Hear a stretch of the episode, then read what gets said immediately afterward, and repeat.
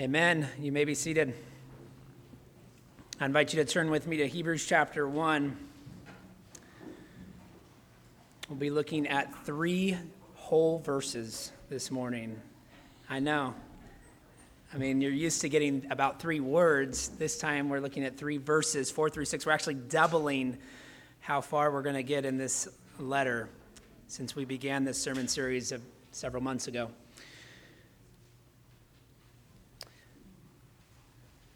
Sometimes as I'm preparing um, a sermon, I'll, I'll think, okay, I, I, I think I understand and grasp what, what Scripture is teaching me.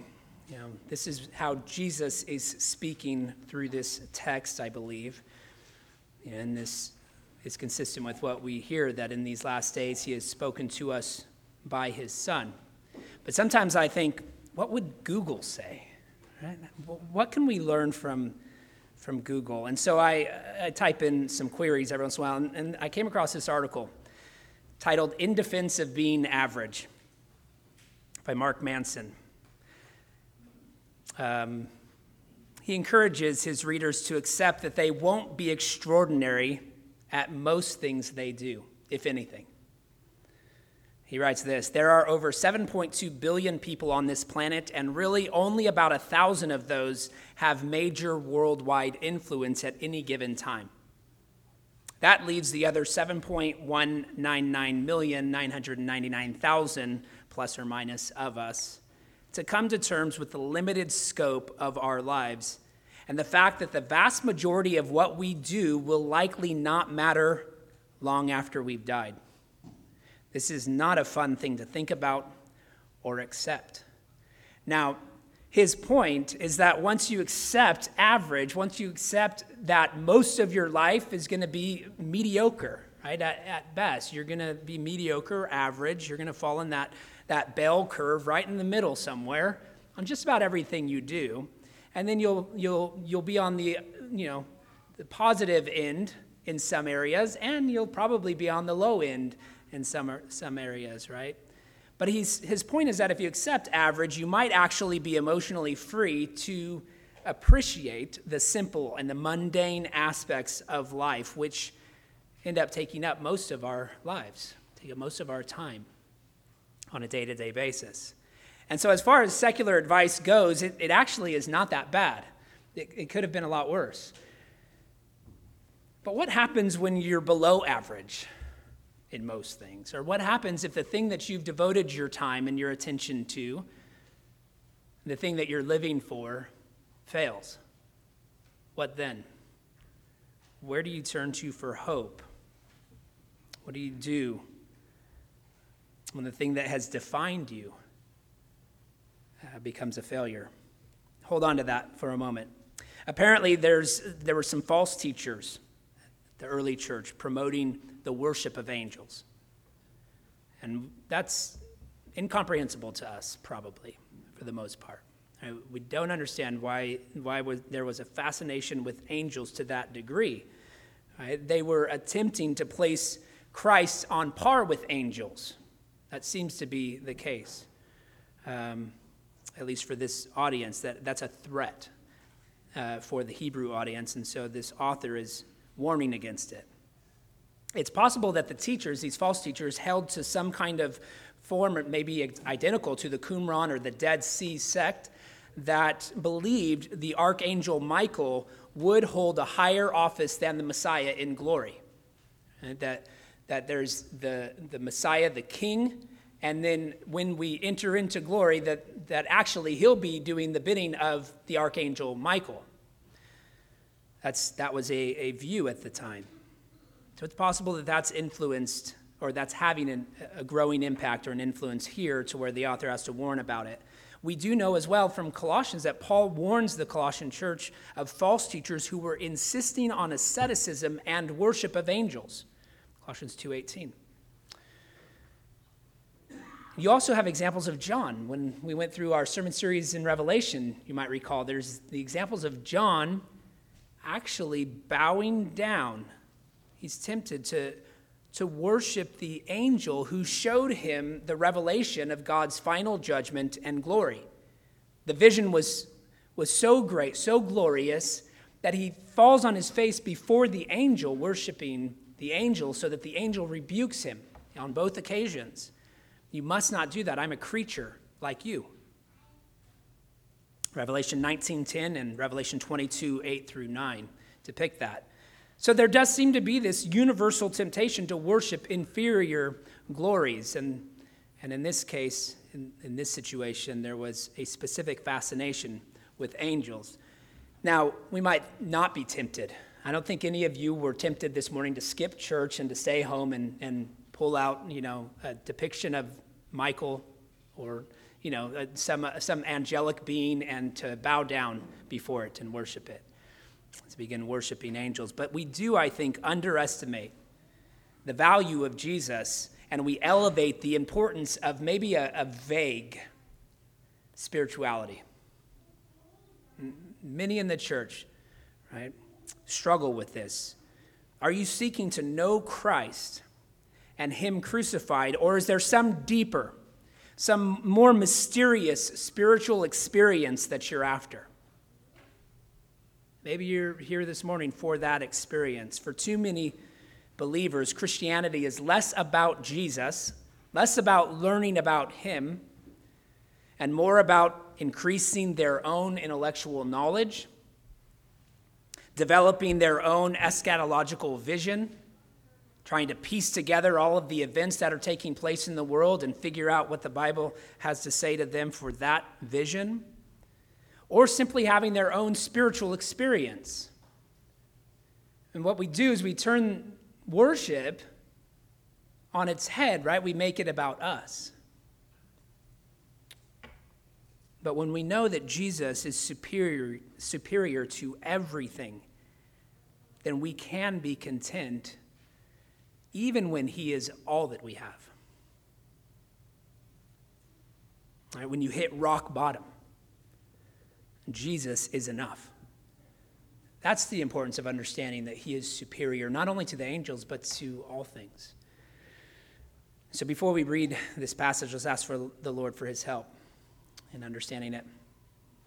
Heavenly Father, we thank you for your word. We thank you for this reminder, Lord, that Christ is enough, that Christ is superior, that everything that tempts us in this life, the the things that, that draw our attention away from you, the, the good things, even the gifts that you've given us that we elevate into an ultimate status. Lord, may we be convicted of those tendencies. May we confess our sin and repent. And to, Lord, once again be reminded of what Christ has done for us and to apprehend the mercy that is held out to us in the gospel message, that we would be comforted, nourished, reconciled, and then sent out in that confidence with a new endeavor after obedience. That out of gratitude we might live our lives for you and not ourselves. It's in Christ's name we ask it. Amen.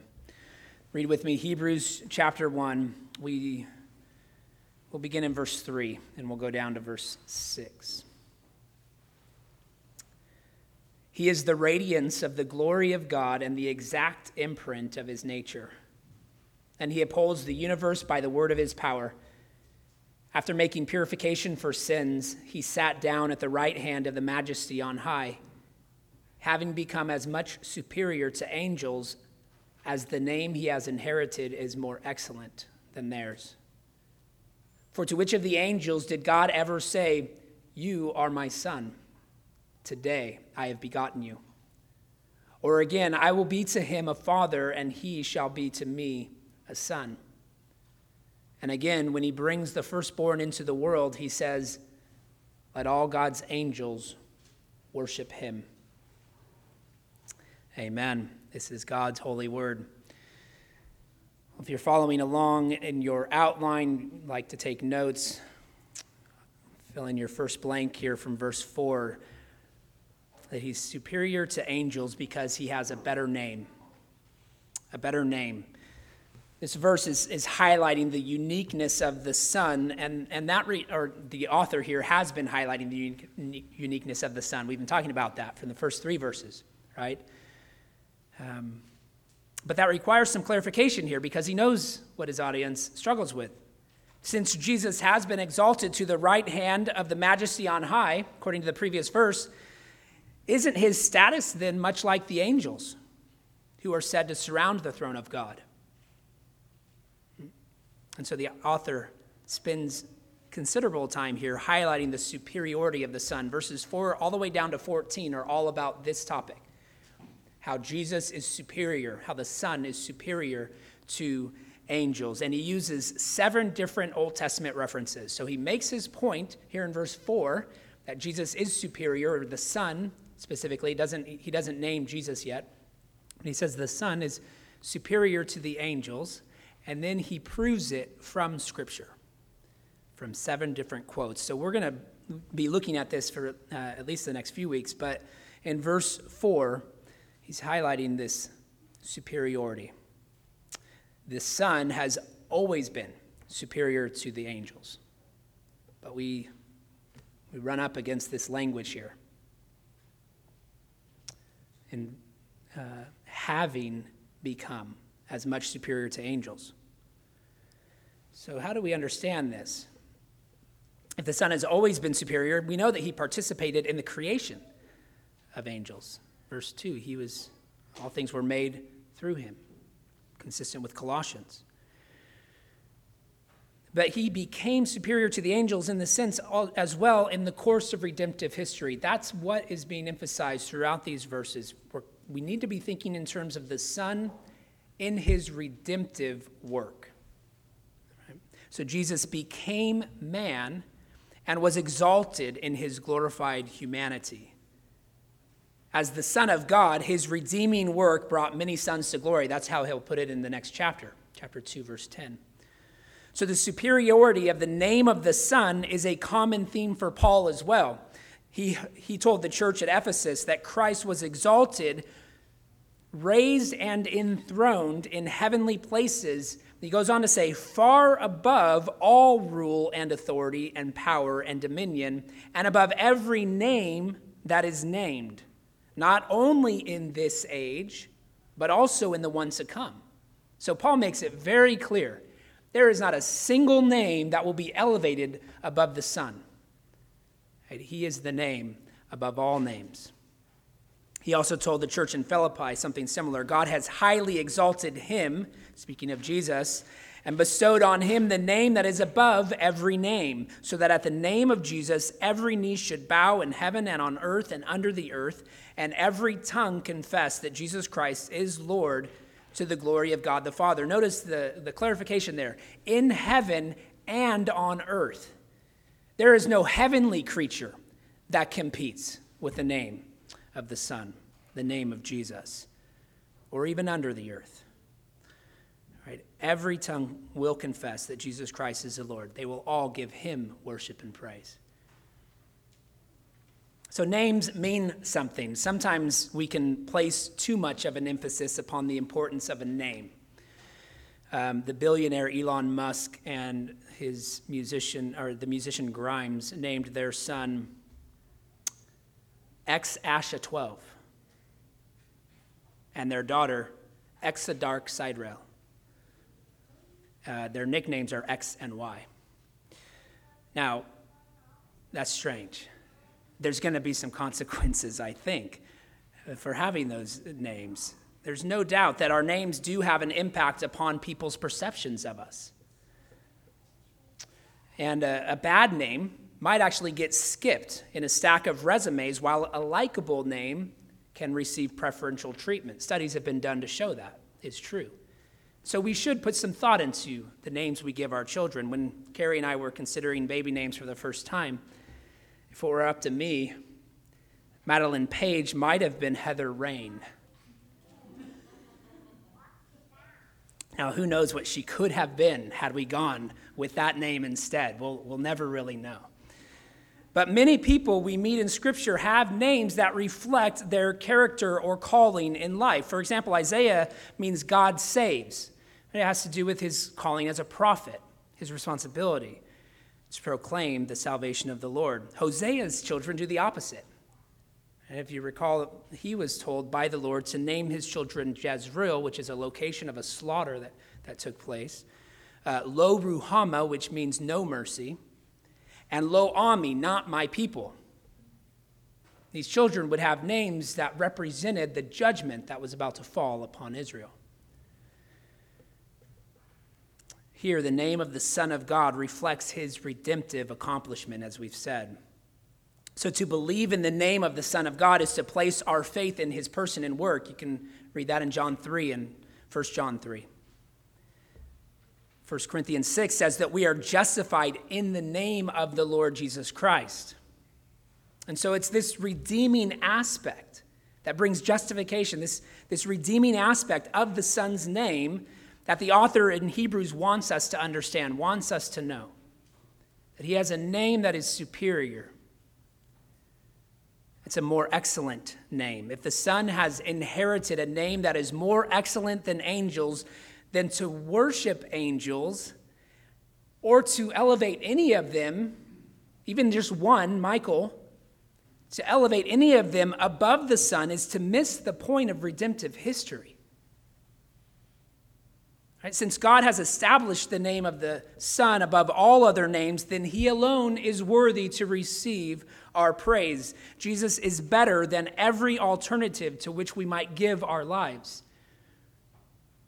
And this also means that rather than living to make a name for ourselves, we actually find fulfillment by making much of the name of God. When we have learned to do that, we can endure the loss of everything else. Right, we're enabled to persevere not because we have developed such an unshakable faith, but because the object of our faith has inherited a more excellent name. And it's by the power of God that we are kept united to the name of God forever, according to John 17, Jesus' high priestly prayer recorded in John 17 11. And so not only does the Son have a better name, but we see, secondly, in verse 5, that he has a better claim. A better claim. This verse combines two Old Testament references, Psalm 2 7, as well as 2 Samuel 7 14, and they form a, a, a chiasm. Look at um, kind of this A, B, B, A, where you have the idea of the first line in Psalm 2 7, you are my son, that is repeated at the, in the fourth line and he shall be to me a son. Most of you probably have Bibles that, that separate these out into sort of poetic lines. It's quoting the Old Testament there. And then you see the middle lines, lines two and three. Today I have begotten you, coincide with I will be to him a father. So this idea of the son, the father and son relationship. So while angels were called sons of God, you you see that throughout the Old Testament. If you were in Sunday school, you also know that that's something, right? That the, the sons of God could be a reference. Um, actually, I take that back. We didn't talk about this in Sunday school because we didn't get to Noah. we will talk about that next week. So come next week. The angels were called sons of God. You have this in Psalm 29 1, Psalm 89 6. Um, you have examples of this in Job. Right? What happens that there was a time where the sons of God presented themselves before the Lord on his throne. Right? And, and you have the example there of Satan uh, asking to bring judgment or curse upon Job and his household. So the sons of God are referenced there, but, but none of these angelic beings are called my son as they are here. His, his relationship with the Father was superior, superior to any of the heavenly creatures. This is precisely what got him into trouble with the religious authorities during his ministry. He made himself equal with God by taking to himself such an intimate, familiar relationship with God, his Father. Psalm 2 7 refers to the Lord's anointed at verse 2, which is both an immediate reference to the King of Israel as well as a future reference to the coming Messiah. The Lord will establish his anointed on the throne, and the nations will, come, will become his heritage. That's the, the promise of Psalm 2. Those who do not fear this king, this anointed one, will be judged, but blessed are those who take refuge in him. So, this was always interpreted as a messianic psalm. It depicts a future king in the line of David who would come in wrath as well as blessing. Paul explicitly applies this psalm to Jesus in Acts 13, verses 32 and 33. Based upon his resurrection, he says this psalm is speaking of Jesus. It's referring to the point of the Son's enthronement when his Father openly expressed his relationship with the resurrected and ascended Son. And so the author of Hebrews also quotes 2 Samuel 7:14 and in that passage it's a direct reference to Solomon who would build the temple. God says he will punish Solomon when he commits iniquity and it goes on to say but my steadfast love will not depart from him as as I took it from Saul whom I put away from before you. Verse 15. So maybe you think well that doesn't sound like the context is has much of an obvious parallel to Jesus. It speaks of uh, the iniquities of Solomon. But there's a reason why the author quotes and cuts off the quote where he does.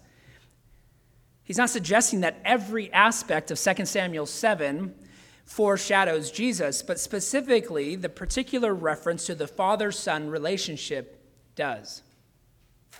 And so, considering the, the devastating division that would follow Solomon's reign, it was apparent that a future king would establish David's house and his kingdom and his throne as is promised in 2 Samuel 7 16.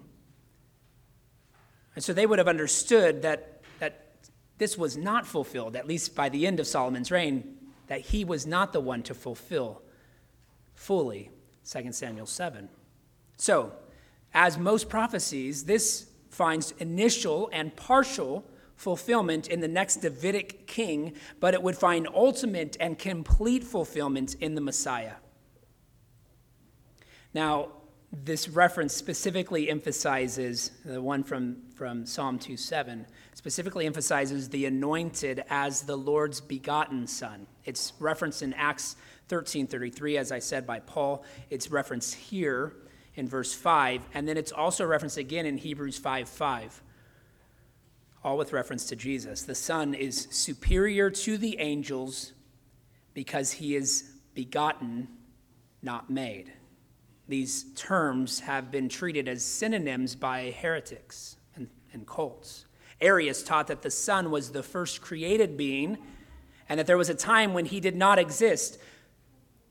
And you wonder, how did, how did he get there? Well, to beget a child is to give birth. So you could understand how there might be some confusion. So, how do we understand this reference? Today I have begotten you.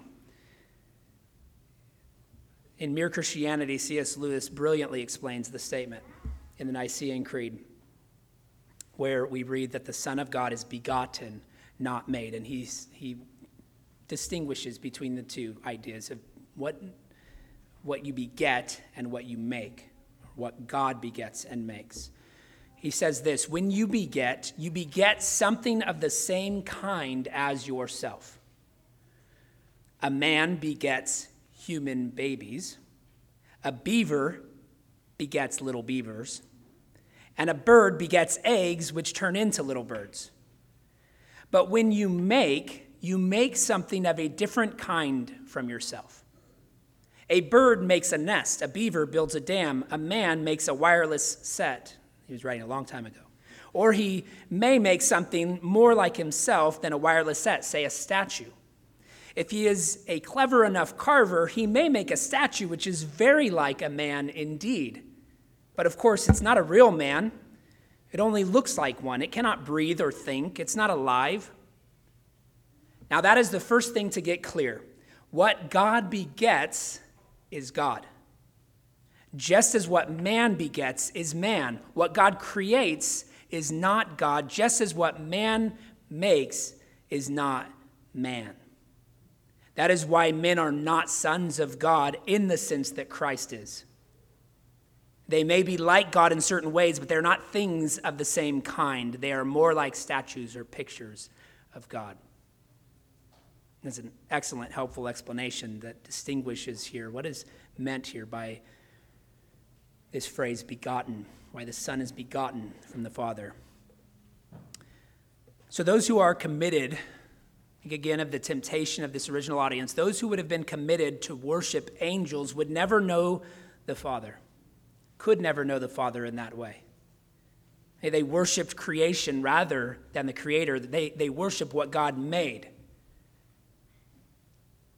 They rejected what Jesus declared about his own authority I am the way, the truth, and the life. No one comes to the Father except through me. John 14, 6. So the Son's exaltation proves the truth of his message, the truth of the gospel. His claim, right there in John 14, was vindicated by the Father's approval as he was seated at the right hand of the majesty on high. So no one should expect to enter into a relationship with the Father apart from the Son. Jesus possesses a better name. He possesses a better claim to his relationship with the Father. And we'll conclude briefly with this. He possesses a better fame. Verse 6. And again, when he brings the firstborn into the world, he says, Let all God's angels worship him. Well, once again, we come into a challenge here. Doesn't it imply that the Son was created if God brings the firstborn into the world? He's the first created being. That's what Arius taught, as we just said. No, it's, it's, it's not a reference to his order of birth compared to other things that were created. It's a reference to his rank. You see this as well in Colossians 1:15. This same idea. Colossians 1:15 says, "He is the image of the invisible God, the firstborn of all creation." It em- emphasizes the fact that he is far above. He, his authority supersedes, right? It's, it's superior. It's supreme to all else. But there was a time when the second person of the Trinity did not exist in his humanity, right? He became flesh and dwelt among us, according to John 1:14. So the quote does not come directly out of the, the Hebrew Masoretic text. If you reference uh, either Deuteronomy 32, verse 43, or, or Psalm 97, 7, there's some differences in the way that it's worded here in Hebrews. But it does match the Greek Septuagint translation. So, this is one of the reasons why we know that the author is reading and quoting from the Septuagint, the Greek translation of the Old Testament. And the discovery of the Dead Sea Scrolls, which we mentioned earlier, uh, that supports the Septuagint reading. In Deuteronomy, the focus there, if he's quoting from Deuteronomy, then Moses there is writing about God the angels were called to worship God. And it, the psalmist in Psalm 97 7 is praising the Lord. In either case, the object of the angelic worship is God. And here, what the author of Hebrews is doing, without qualification or hesitation, is applying this verse to the Son. In other words, the author expected the audience to understand that whatever worship was offered to the Father was equally appropriate toward the Son. If the Son was worthy to receive worship from angels, then he is clearly superior to them. Right, and when we know that Jesus is superior to everything, we can be content when he is all that we have. And and once you've been united to the Son by faith, why would we look beyond him? Or why would we turn elsewhere for some deeper, more mystical experience of God? No horoscope or Enneagram assessment will give you more than you already have in the Son. Such a development should be unthinkable in light of redemptive history to elevate anything beyond Him since Jesus is superior to everything. We know that nothing less than Him will ultimately satisfy. And if we have Him, then we have infinitely more than anything else that is offered to us. And so we can learn to be content with Him. Let's pray. Heavenly Father, we thank you for these promises.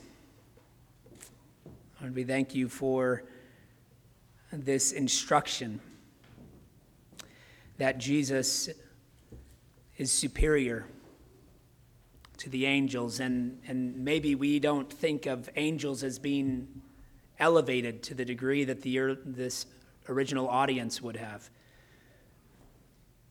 But we have the same tendencies to take inferior glories, to take lesser glories, and to magnify them to be ultimate, to pursue our own experience or our own intellect for our own purposes, rather than to magnify your name. Lord, we confess that oftentimes our, our motives are impure. And even the way we think about uh, your word and interpret it, Lord, is oftentimes centered upon us. Lord, help us to recognize that, that what we need more than anything is to be satisfied in Christ, to know and understand who He is as your Son and as our Savior, so that we would depend upon Him and nothing else. Lord, we come to you in His name. We recognize that it is you, by your Spirit, who keeps us in your name, who enables us to persevere and endure. And Lord, we acknowledge that, that Jesus and his relationship was unique with the Father. It is superior to any other relationship with you. That we are adopted into this family and, and we can offer him the worship that belongs to you. Because you reveal yourself to us as Father, Son, and Holy Spirit. Lord, help us not to manipulate the Trinity or to misunderstand the very basic teaching that there is one God in three persons. Lord, as we confess our faith and we recite these truths, Lord, may it confirm and strengthen our faith. And once again, bring us to this table to commune with that very Son spiritually, to be nourished and edified, to be equipped to do what he has called us to. For his glory and honor, we ask it in Christ's name. Amen. Well, I invite you to stand as we sing our hymn of response, hymn 265, In Christ Alone.